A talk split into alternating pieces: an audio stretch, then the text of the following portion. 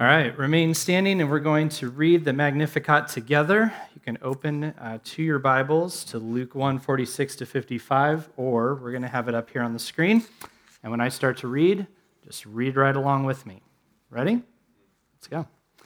My soul magnifies the Lord, and my spirit rejoices in God my Savior. For he has looked on the humble estate of his servant.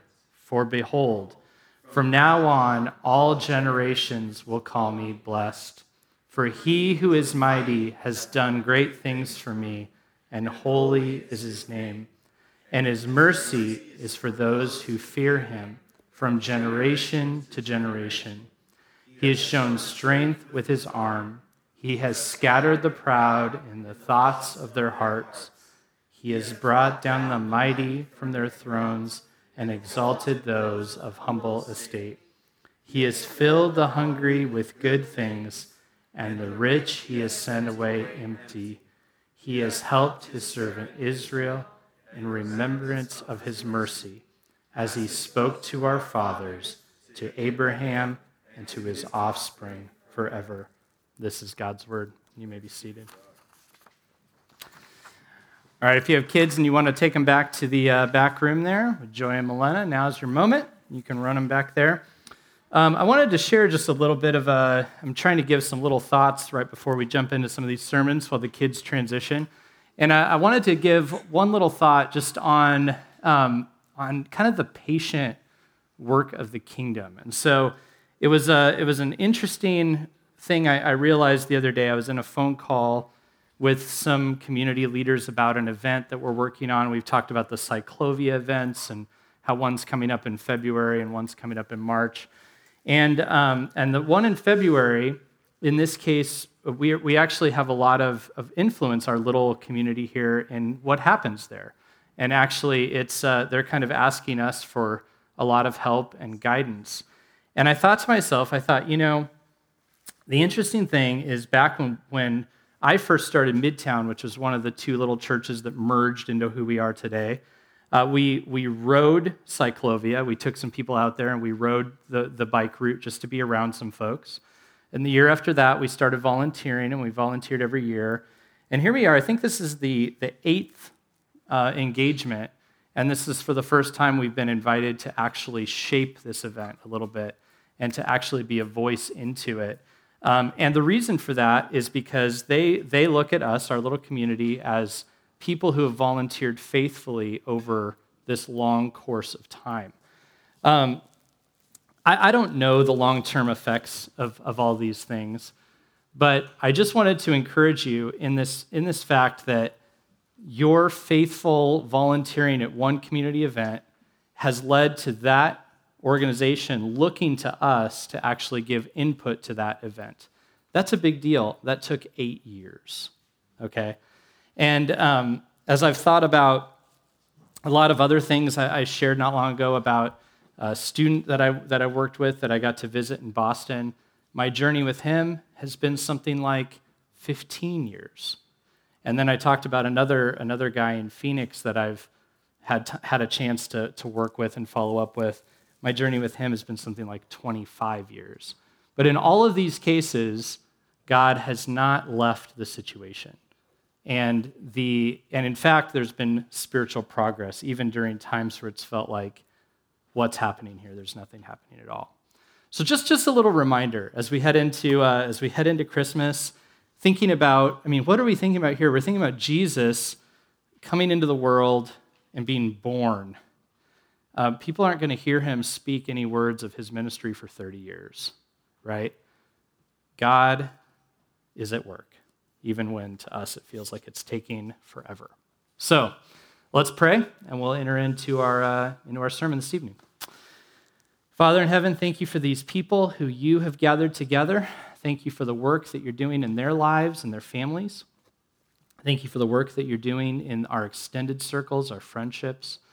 Thank you for the callings that you've given us, the, the people who we interact with, who look to us. And when they look at our lives, it's humbling to say that they look and they see the church when they see each one of us, when they engage with us at work, uh, when they see us out and about, when we have conversations. Uh, To them, we are the church. We are your people.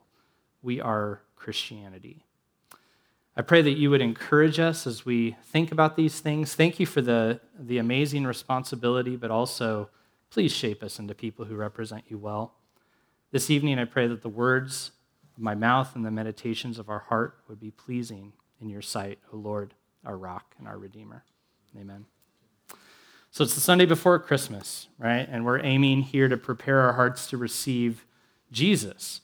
And so we're, we're talking about how um, we're receiving him in our acknowledgement that God entered into the human struggle in Jesus the Son. And that is an incredible statement. That is, that, that is a huge, utterly huge statement.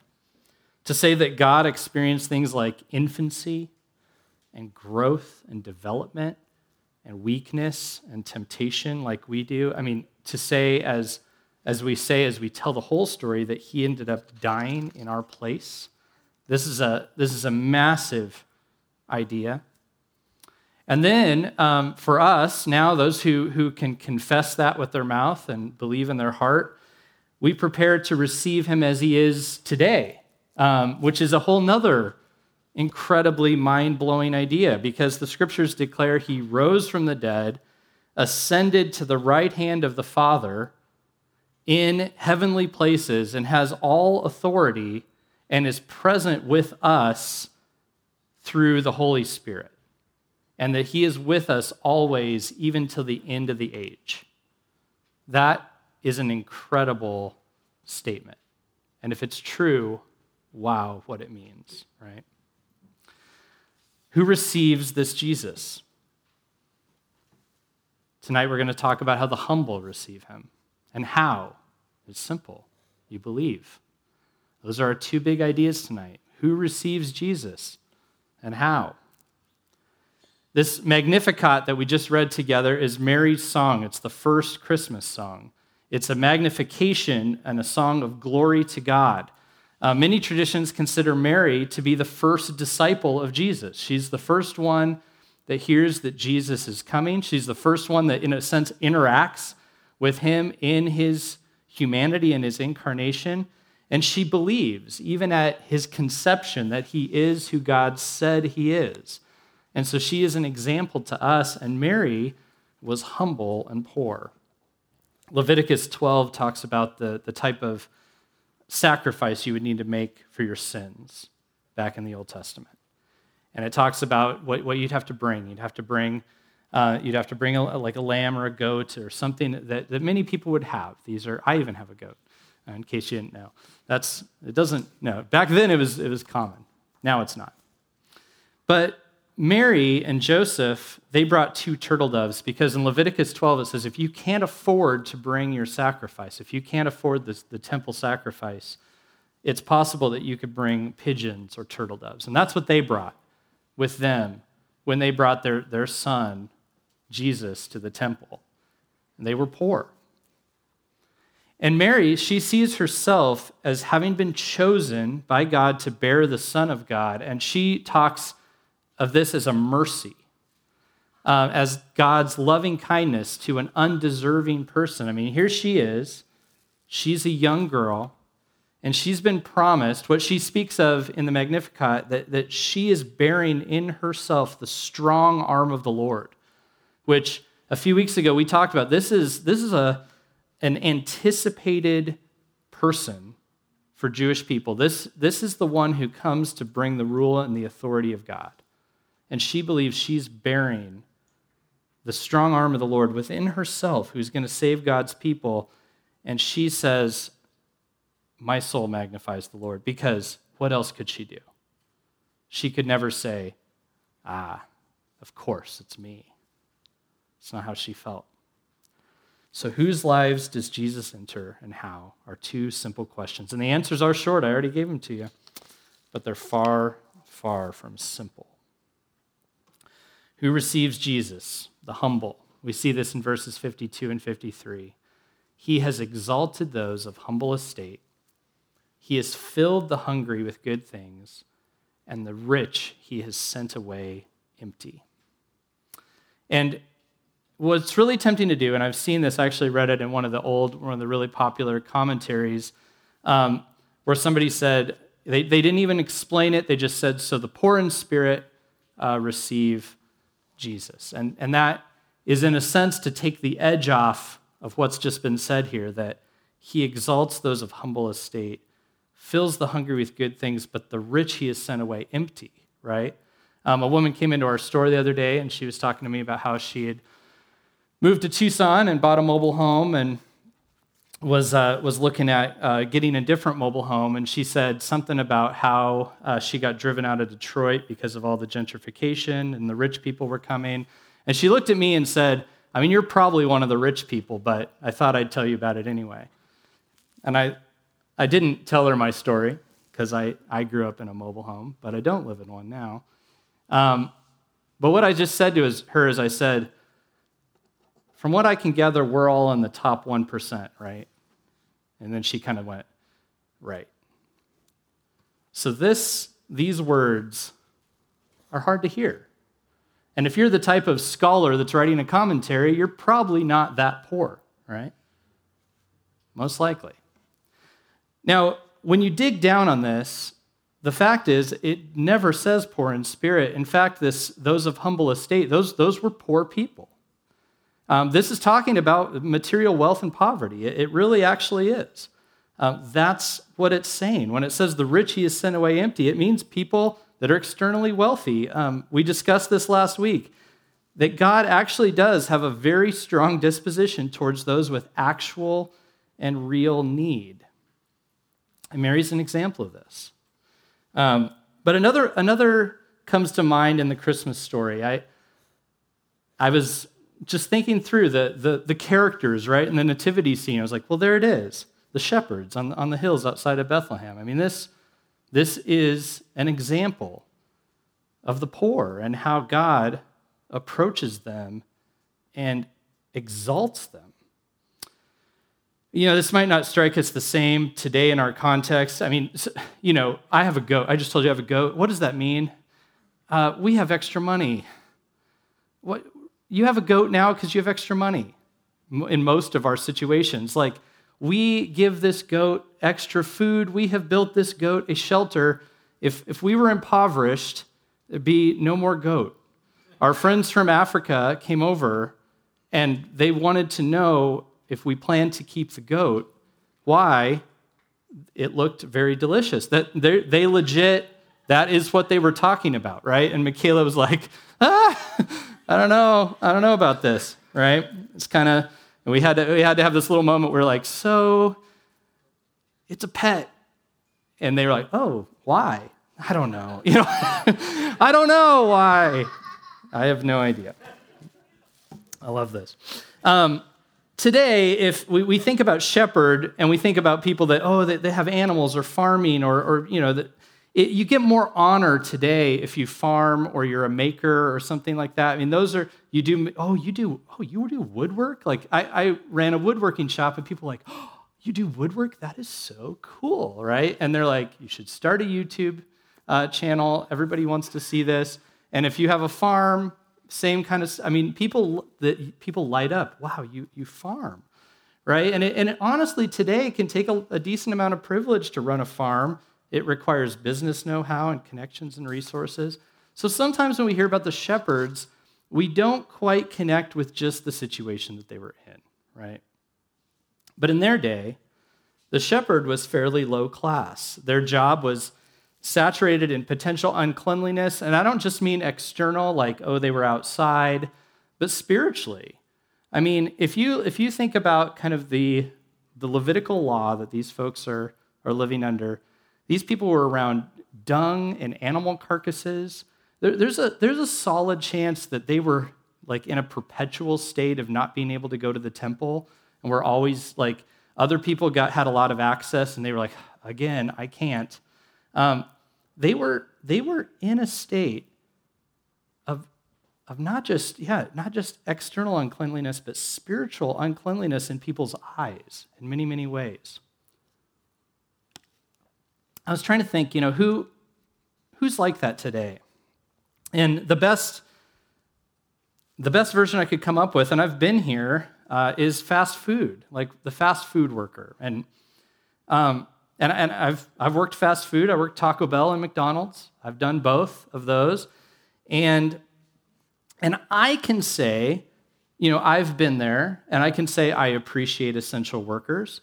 But look, I'm, I'm going to admit something right now to you all, and that is when I worked at Taco Bell, um, I, I lived in a mobile home at the time and I worked at Taco Bell, but still, there was a long time Taco Bell employee. She'd been there for decades. And one day she felt I was kind of slacking off, and she, she t- gave me a talk about how I needed to work harder. And in my shame, in my 16 year old foolishness, I looked at her and I said, like, I'm going to take advice from you. Right? And you cringe hearing it. I cringe telling you I said that. And I did. Um, but here's the deal. To be honest, there are some people out there who, and I wouldn't say it anymore because I've learned how to shut my mouth most of the time. But there are people who I, I think we all could come up with our list of people you might say they're, they're really sweet folks, but I would not respect their advice. I wouldn't hear what they had to say and that was the shepherds. It wasn't just their job, but it's how they were looked upon in society. Dirty, sure, but more importantly, less respectable. How, here's how you know you respect somebody. It's not just if you if you say yes, ma'am, or whatever. Um, it's if you take their advice. So, with that in mind, imagine imagine this scenario: late Christmas Eve, about 11 p.m. Most of us, even though our Christmas uh, Eve service is late this year, most of us will be home in our cozy homes here in Tucson. The kids will be asleep for some of us. Maybe there's some, uh, some gift wrapping going on. Maybe we break out the hot chocolate. Maybe we're kind of just going to gonna throw a little show on our phone or something like that and kind of kind of take it easy or or if we're really righteous we'll read a book you know and, uh, and meanwhile, there's, a, there's some workers getting off, off work, and they're, and they're not from Chick fil A or In N Out. No, no, no, no, no. We're talking Carl's Jr. and El Beto. Okay? This is Campbell and Broadway. This is, when's the last time you took advice from a Carl's Jr. employee? Right? And they cross the street and uh, they're headed over to the bus stop over there on Broadway, and they bump into some of the deli workers getting off from Safeway. And, uh, and the stockers of the shelves at Safeway are just coming in. They're just heading into work. They're hopping off the bus, and one of them lights up a cigarette they really can't afford and cracks open some of those, some of those, uh, you know, like what are the, the, the potato sticks that you get over there at Safeway. Um, and they pass a few of those around because those are always left over. Believe me, I've, I've bought the last batch and it's, it's rough. And, and they kind of sit down at the bus stop and they're talking and, uh, and an angel of the Lord walks up. Ah. Now, these are folks you could say this, this is your working class evangelical potentially, right? These people might be simple minded enough to believe this is the angel of the Lord. The angel of the Lord walks up and appears, and there's a bright light. And they kind of start to freak out. And a couple of them start hunting for their phones and their purses and he says, Relax. Today, in the Spanish Trail Suites, I 10 and 4th Ave, a Savior has been born who is Christ the Lord. You'll know that you found him because he'll be wrapped in an old fitted sheet and sleeping in a bathtub. And they are not too sure what to think about this. And they, and they sit there on the, on the bench completely confused, and all of a sudden, they are looking out, and it's if, as if the Tucson skyline is parted like a stage curtain, and a multitude of glorious heavenly beings are singing, and it's like they've just been transported into the concert hall, and they're singing glory in the highest, and on earth peace among them, those who he is pleased. And they look at each other and they're thinking, are they talking about us? Is this real? And the angelic host slowly starts to depart and one of them kind of scratches their head and says, Do you want to go check that out? And they just nod and they walk over to the other side of the road to the bus stop to head toward the Spanish Trail. And it turns out that they were the first people invited to see Jesus ever. And they show up at the Spanish Trail and they find exactly what they were looking for. And immediately they leave and they start texting their friends and posting it on Facebook, and nobody thinks they're in their right mind. Okay? That's probably about what it felt like for Theophilus, who, who would have been the recipient of the book of Luke, to read that shepherds were the ones who, who saw the angelic manifestation of the heavenly hosts in the sky. That would have been surprising and very unexpected. Sweet, beautiful, but very unexpected. If you'd ask Theophilus, who do you think's going to find out when the king of the ages shows up? He would have scratched his head and guessed a lot of people, but not the shepherds. Never. Uh, he wouldn't he probably wouldn't even have remembered they were an option to be truthful. But here, the lowest, the unrespected, the people you never get advice from, were utterly exalted. The humble, hum, the humble were filled. And think about it the rich and privileged weren't even in the loop. Nobody clued him in that night. He has exalted those of humble estate. He's filled the hungry with good things. And the rich he has sent away empty. So, who does Jesus come to? It says the humble. And we learn this in God's choice in Mary, and we learn it when God breaks his biggest news in history to shepherds. Right? So, how do we receive him? Um, now, the plot thickens. Few years later, I, am sorry to break this to you, by the way, but your, uh, your manger scenes are false. The the wise men weren't there at the time, right? So, what you should really do is you should stick your wise men like out by the curb and then have a three year symbolic journey where they come into your house every day. You just inch them a little closer if you really want to teach it. Thank you. Yep, I know.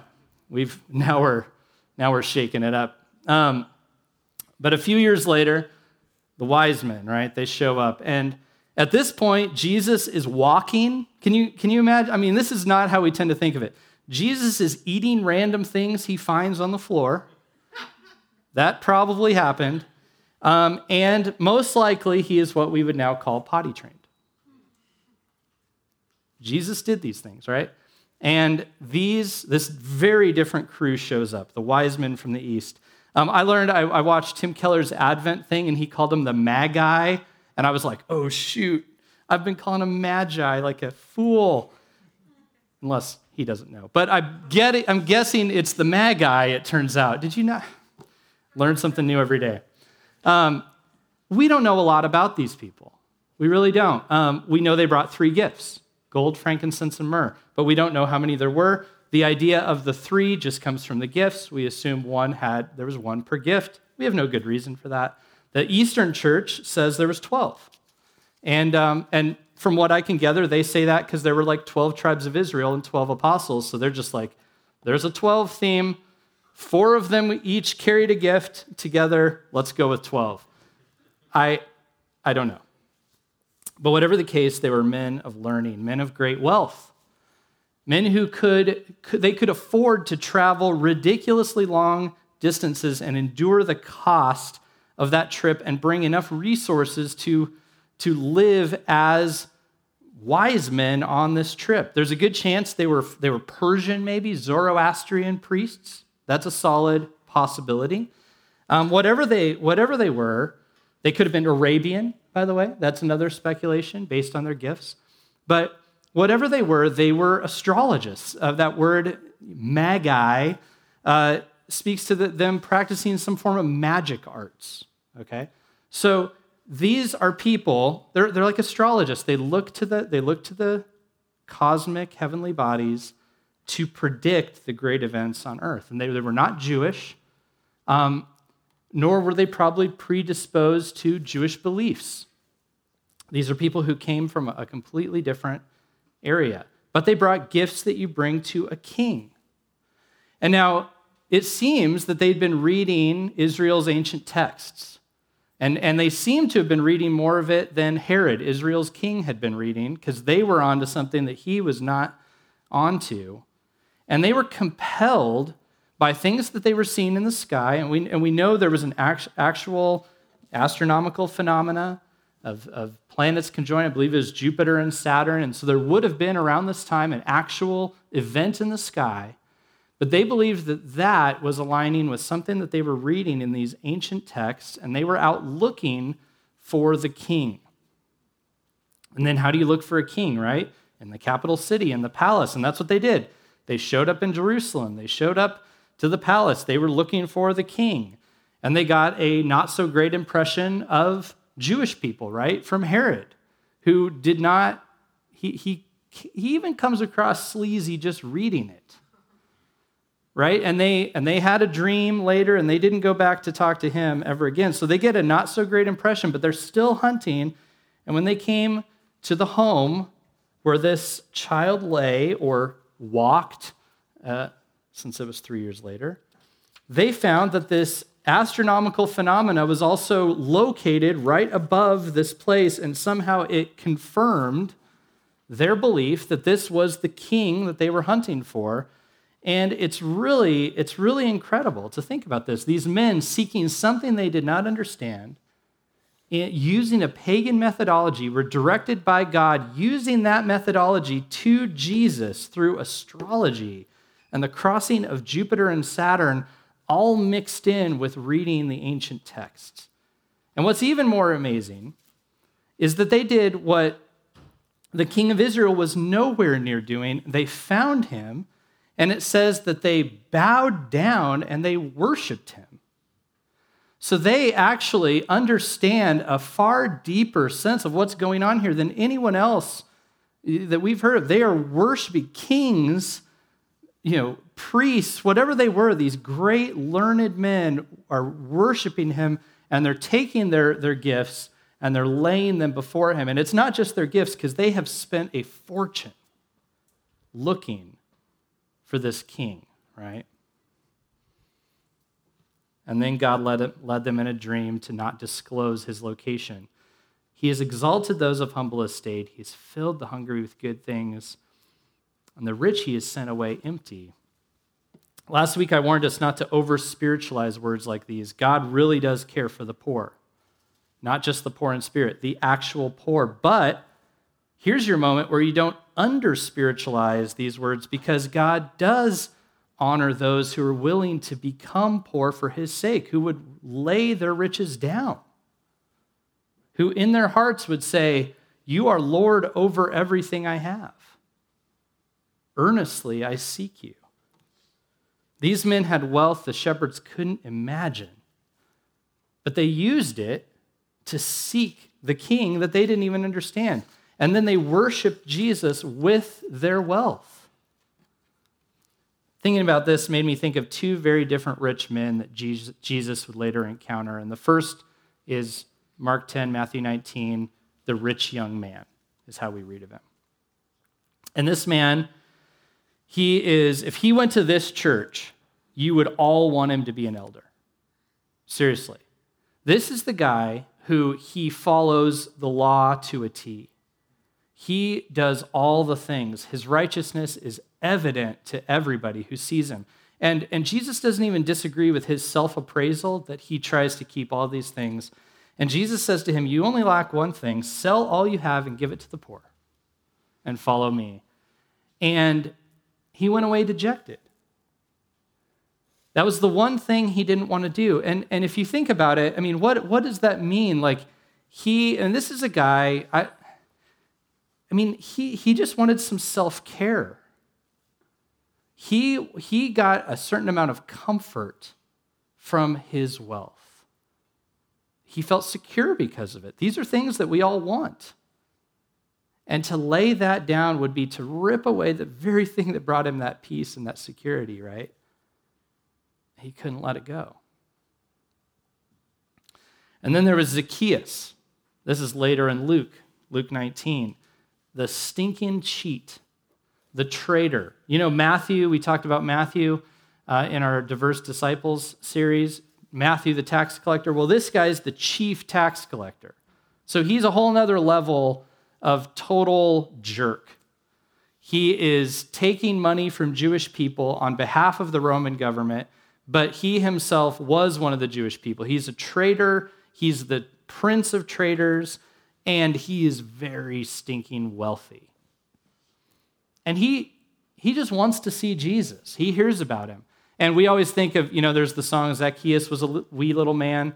Just to mess up your whole lives again, we should maybe be singing Jesus was a wee little man because there's no reason in the text to believe that Zacchaeus was short. It may have been Jesus was so short, Zacchaeus couldn't see him.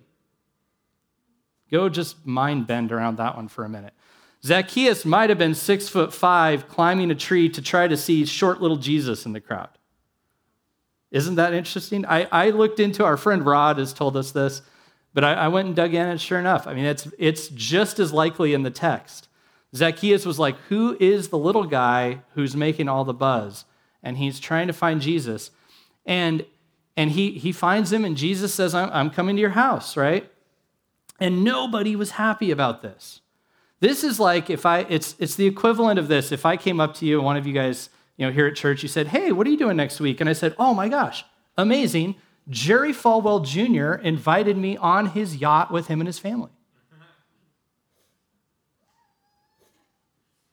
Great, right? And you'd go, What? You talked to him? Well, I mean, he looked me up, you know. He got excommunicated from his church. He thought he'd get. Is that, we're not cool with this? No, we're not cool with it? Why? Because he was one of us, supposedly. He's a crook. He betrayed us all. He gets rich off of Christians. All the millions that he's out spending, the reason he has his yacht is because we thought he was legit and didn't drink beer. Right? How could you hang out with this guy? That's Zacchaeus. But Zacchaeus went over to his house.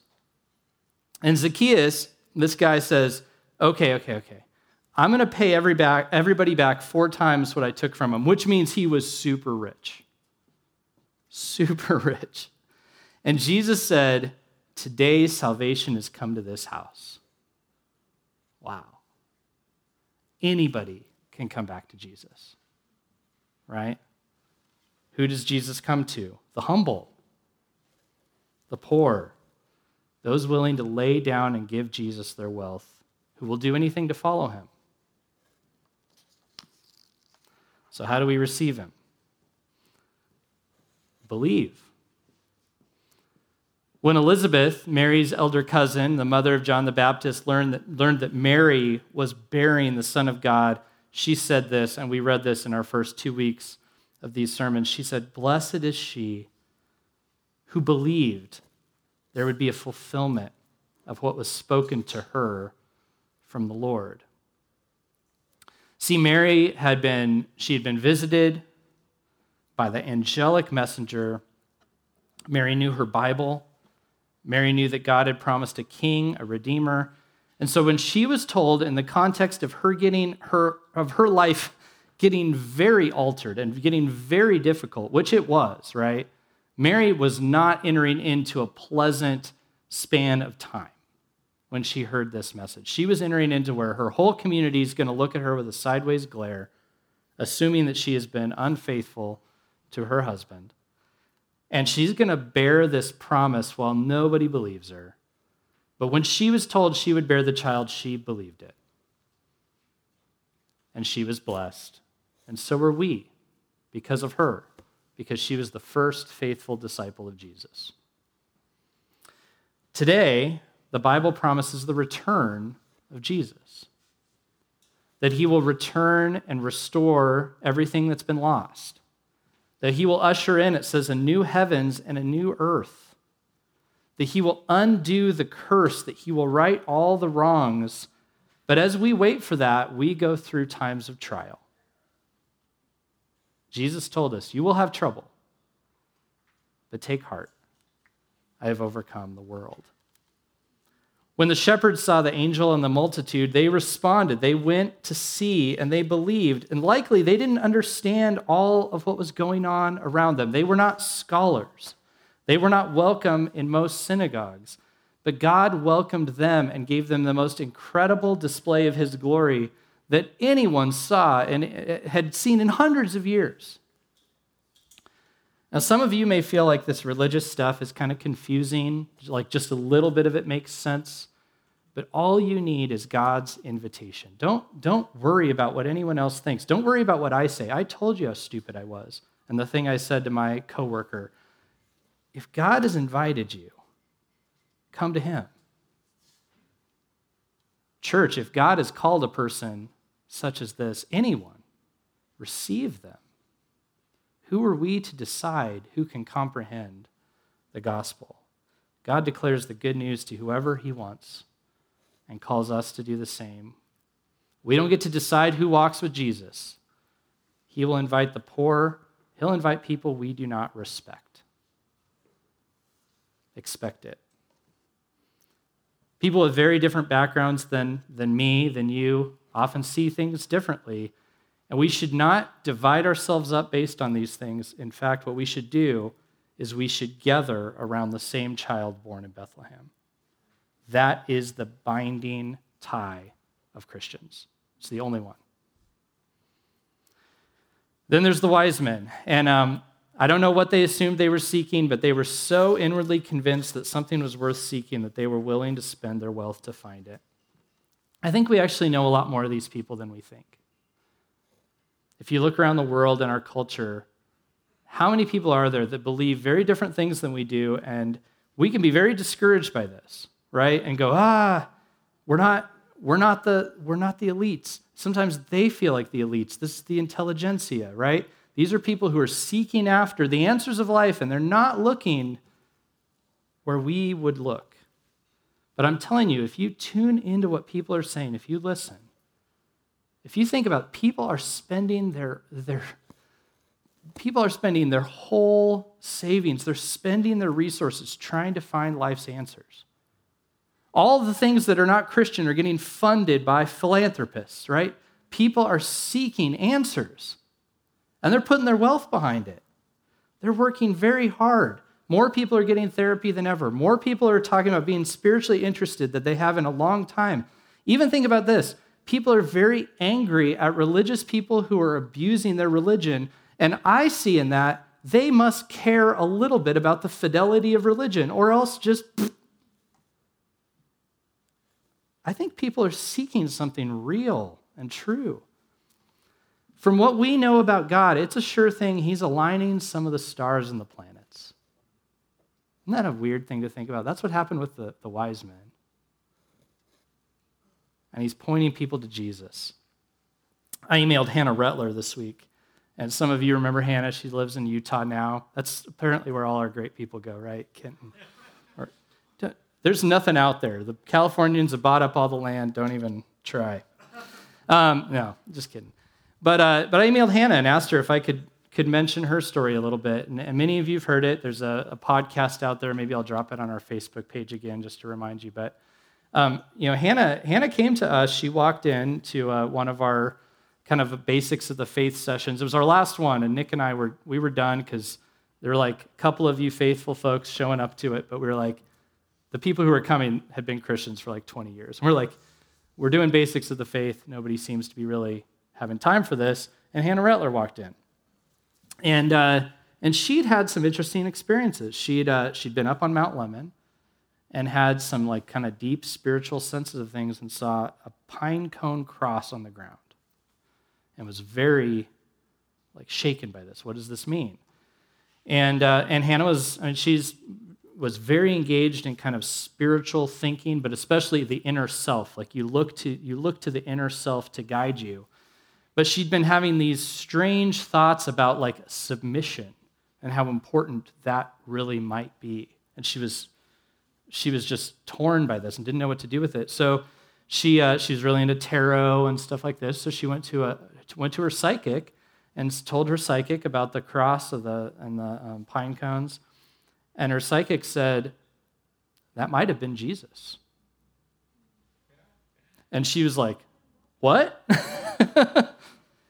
and, uh, and through, through a whole bunch of different stuff, walked into this church and sat down with us and just started talking about the basics of the faith and took a hike with Rochelle.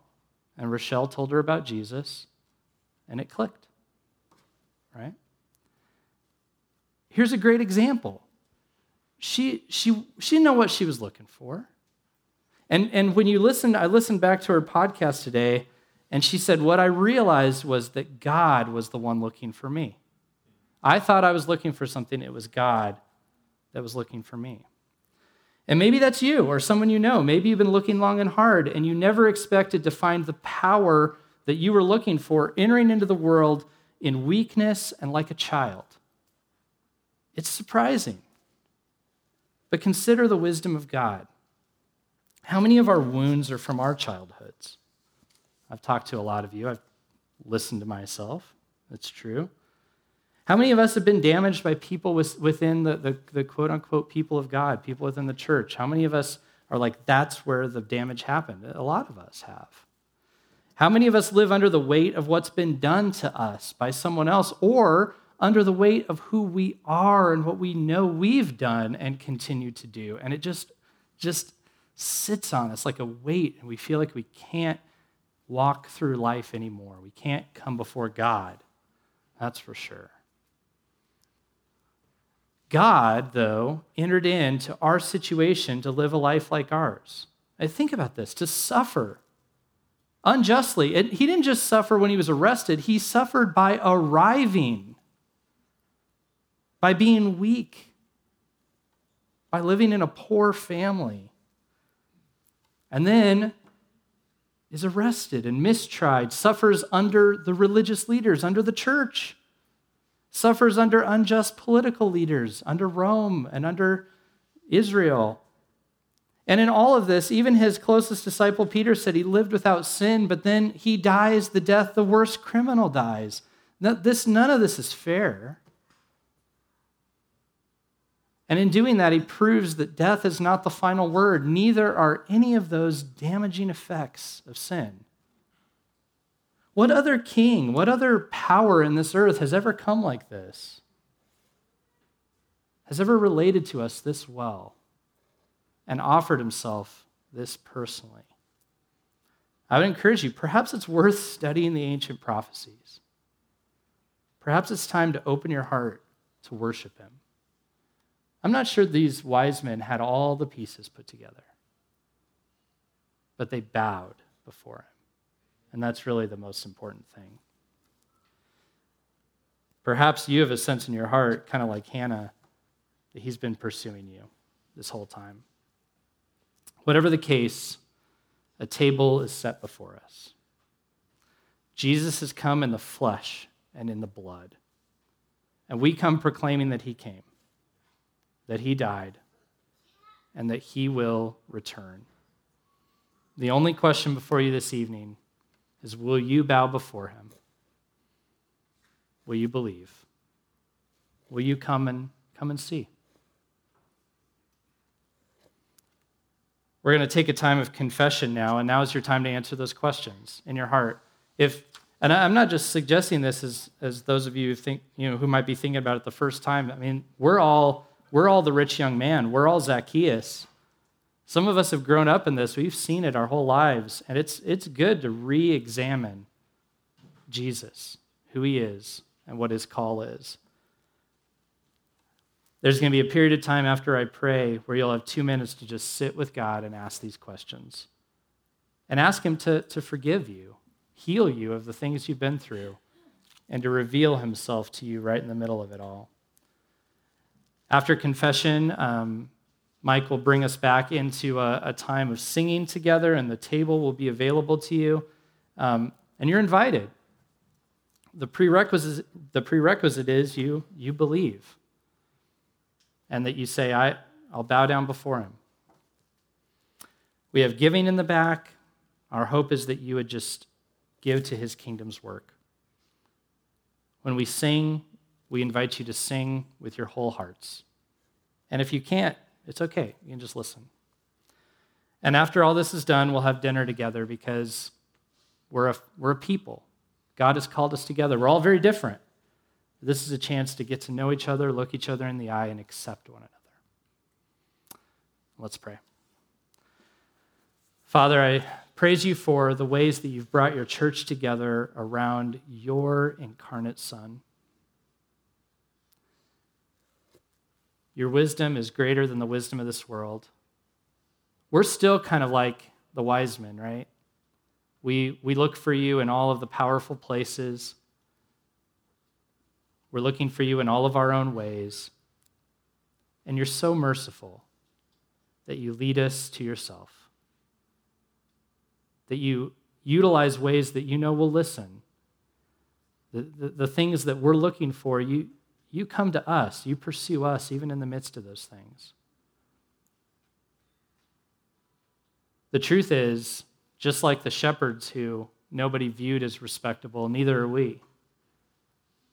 We don't really have it all together. We, we don't deserve anything from you but you break open the heavens, and your body was broken for us. As we pray to you, we pray that you would open our hearts to see you for who you are, that we would receive you again today, and that you would heal us. So lead us now as we pray.